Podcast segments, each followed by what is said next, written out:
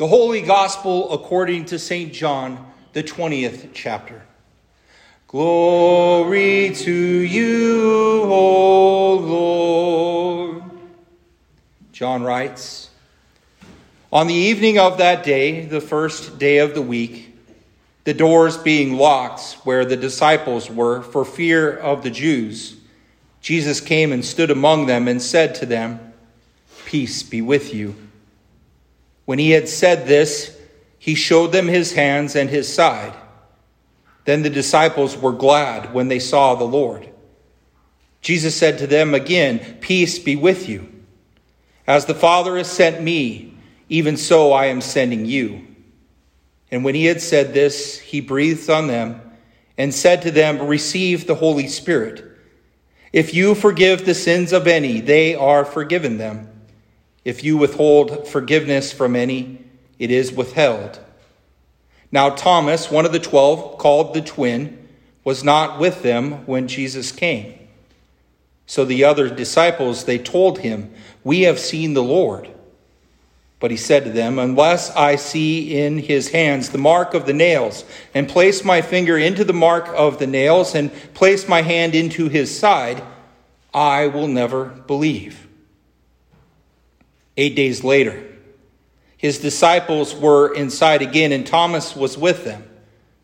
Although the doors were locked, Jesus came and stood among them and said, Peace be with you.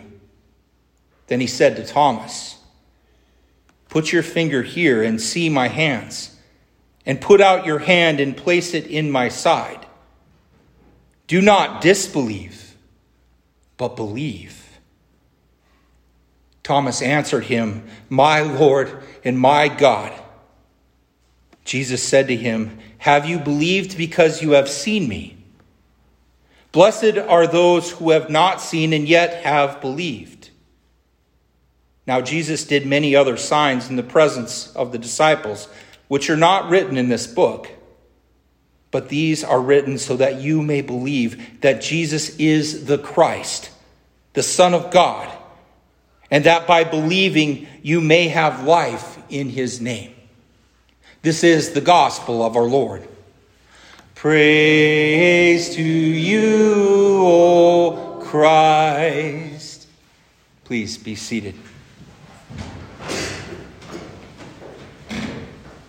In the name of Jesus, Amen. Well, dear saints, we call him Doubting Thomas even though that the text that we just heard from John's gospel, it never uses this word doubt. It's one of those many cases of our reading into the scriptures something that isn't actually there. No one, including Jesus, says that Thomas doubted. You see, doubt wasn't Thomas's problem unbelief was. You might, you might say that Thomas let his doubts get in the way of his faith. And that was the problem. And so Jesus, he doesn't say, Thomas, stop doubting. No, he says, Thomas, stop disbelieving and believe. There's a big difference here. Doubt, it happens for a variety of reasons. You hear about something that is contrary to your experience and everything that you know, and so naturally you're going to have doubts. When people first suggested that the earth is round, there were doubters. It sure looks flat to me. Go stand in North Dakota. It looks flat. I was in Columbus, Ohio this week. I hadn't experienced that for, before. It is flat in comparison to where we live. Short of some really hard evidence to the contrary, around Earth is a pretty hard sell. When Copernicus did the math and suggested that the Earth actually orbited around the sun there were also doubters, Luther being among them. It seemed ridiculous. From our vantage point, the sun, the moon, and the stars all seem to move across the sky like some big movie screen. And the earth that we're standing on, well, it seems pretty stationary, fixed. We don't even have any sense of motion. So everything that they knew and sensed said that the earth was fixed and that the heavenly bodies moved around a fixed earth. And orbiting earth was a pretty hard sell. Whenever we encounter something outside of our range of experience, we're, we are going to have doubts. It's natural for us. We're wired to see patterns. We look at things logically and with reasons. And when there is a break in those patterns, our minds, they automatically wonder is this right?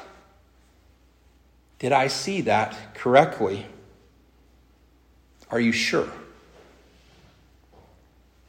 Imagine being Thomas.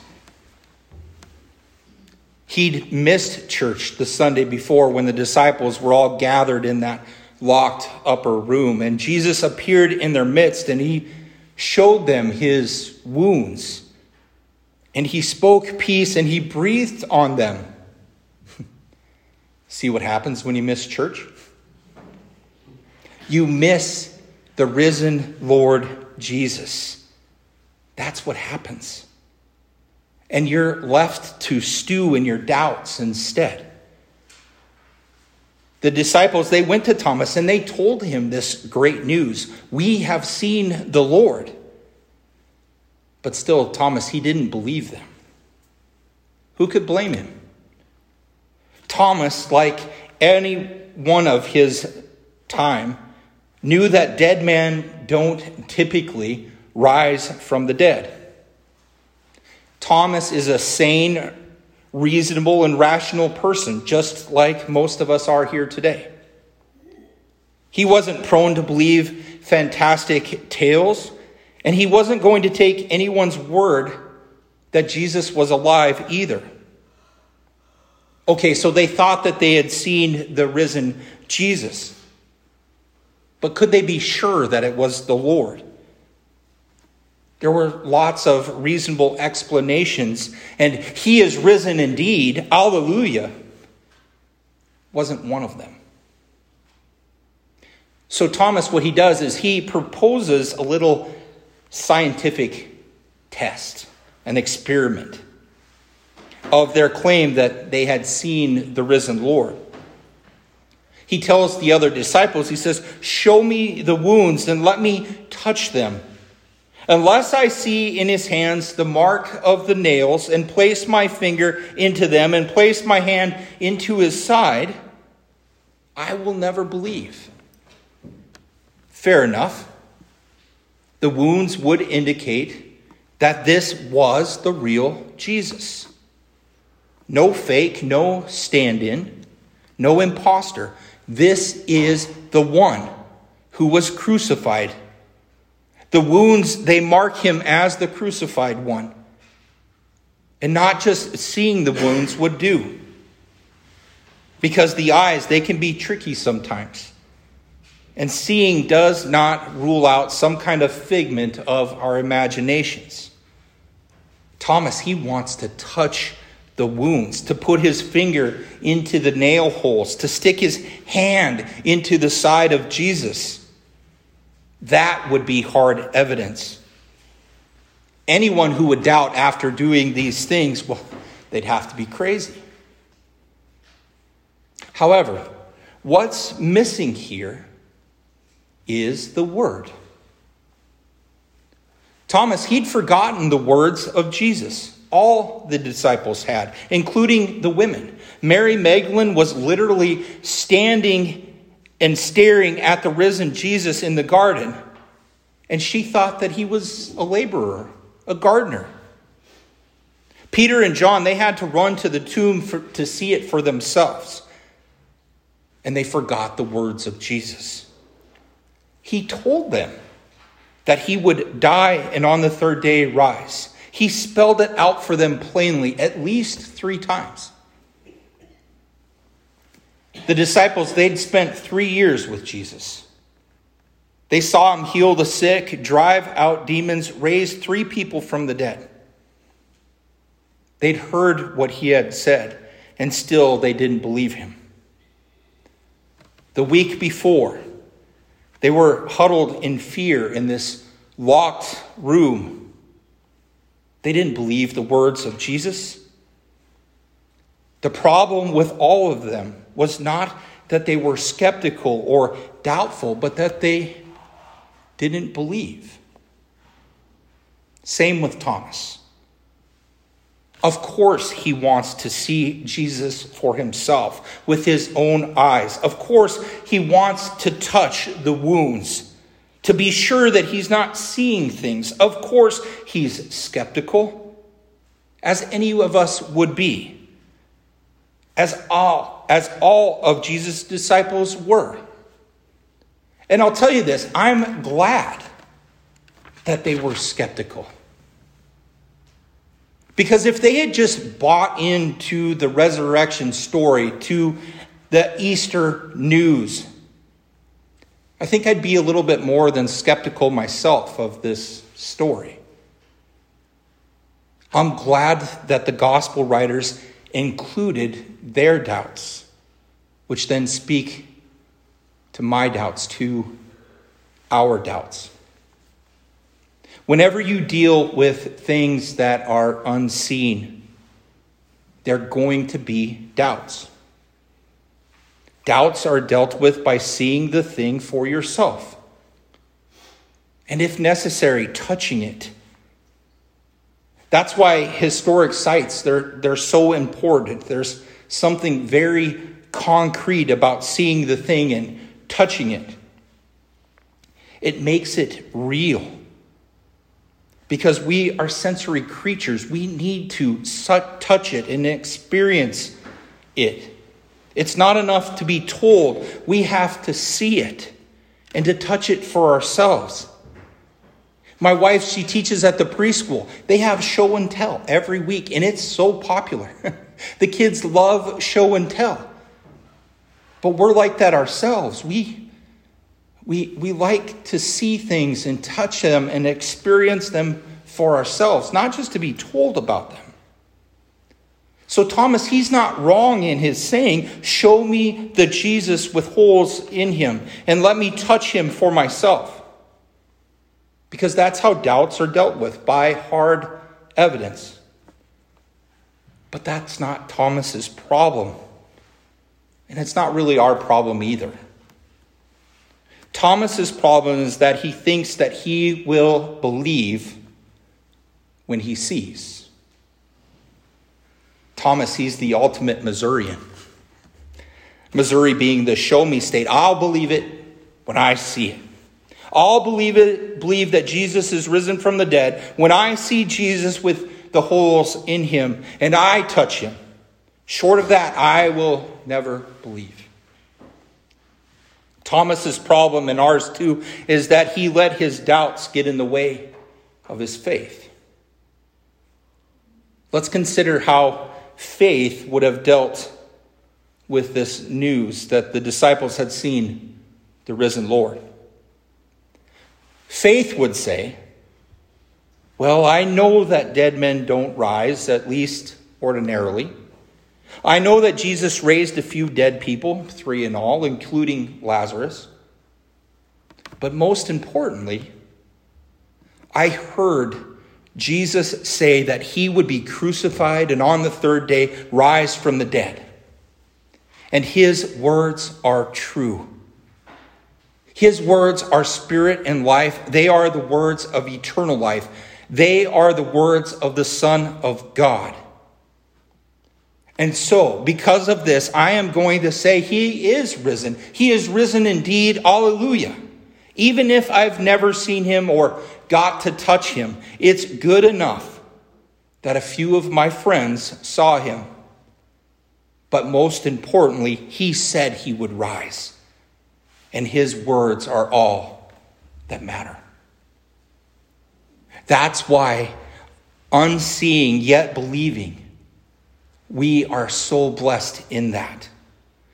Blessed are those who have not seen and yet have believed. That's you sitting here this evening. That's me standing here in the pulpit. We have no Jesus with holes to look at. We have no wounds to touch. But you know what we do have? We have the waters of baptism. We have the bread and wine of the Lord's Supper. We have his words that he provided for us in the scriptures. And that is enough for our faith. Faith comes from hearing, not seeing, not by investigating, not by experimentation, hearing the proclaimed words of Christ. So now, if you listen carefully, you'll realize that Thomas didn't get exactly what he wanted. That next Sunday, the disciples are again all together in this locked room. They can't seem to get over this locked room thing. And this time, Thomas is with them. And the Lord again appears and he says, Peace be with you, and shows them his wounds. And then he looks directly at Thomas and says, Put your finger here in my hands. Put your hand here in my side. It's as if Jesus had been there next to Thomas when he said that. But you know what? It's because Jesus was there when he said that. There isn't anywhere that our Jesus isn't. And then Jesus, he says the words that bring faith to Thomas. He says, Do not disbelieve, but believe. Those words are what makes Thomas's words possible. His next statement is not quantified. It's not part of an experiment. It's just a proclamation. He says, he says, "My Lord and my God." You see, he never touches the wounds. He doesn't have to. The words of Jesus have had their way with Thomas. You see, you don't have to see Jesus to believe, you have to hear him, trust him to believe. Blessed are those who have not seen and yet believed. Dear Saints, you are blessed in your not seeing. Seeing is not believing, and if you see, well, you don't have to believe. Seeing, it can actually be distracting, which is one of the reasons that 40 days after Jesus rose from the dead, he disappeared into a cloud. He withdrew his visible presence. Instead, he is present in another more profound way, in a sacramental way by his word. And that is just as real as Jesus with holes standing right here in front of us. In fact, it's maybe even more real, if you can imagine such a thing. A Jesus that we could see would actually be a distraction of our faith. Seeing, not believing. Seeing, well, it's, it's, it's seeing. If we saw Jesus standing here this evening, we would still have to believe that our sins are forgiven because of him, that he had conquered our death by his death, and that we have life in his name. We'd still have to believe that. Seeing him would do nothing to quiet quiet the restless, guilty conscience of ours. Nor would it take you or, or nor would it make us more confident facing our lives into death. We would just have a visible Jesus to believe in instead of a sacramental one. Jesus, He knows how to deal with our doubts and our unbelief. And that's our takeaway from the gospel this evening. Jesus, He knew what Thomas needed to believe his wounds and his words. And he knows what you need too. He's given you the signs in your baptism, in his supper, in his word. And John, he so graciously recorded the signs as he did so that you might continue to believe that Jesus is the Christ the Son of God, and by believing, have life in his name. That's all you really need. He is enough. So bring your doubts, bring your fears, bring all of your unbelief to Jesus. Let him deal with it. And may that give you peace the peace of God which surpasses all of our doubts and our misunderstandings. May it guard our hearts and our minds through Jesus Christ our Lord. Amen.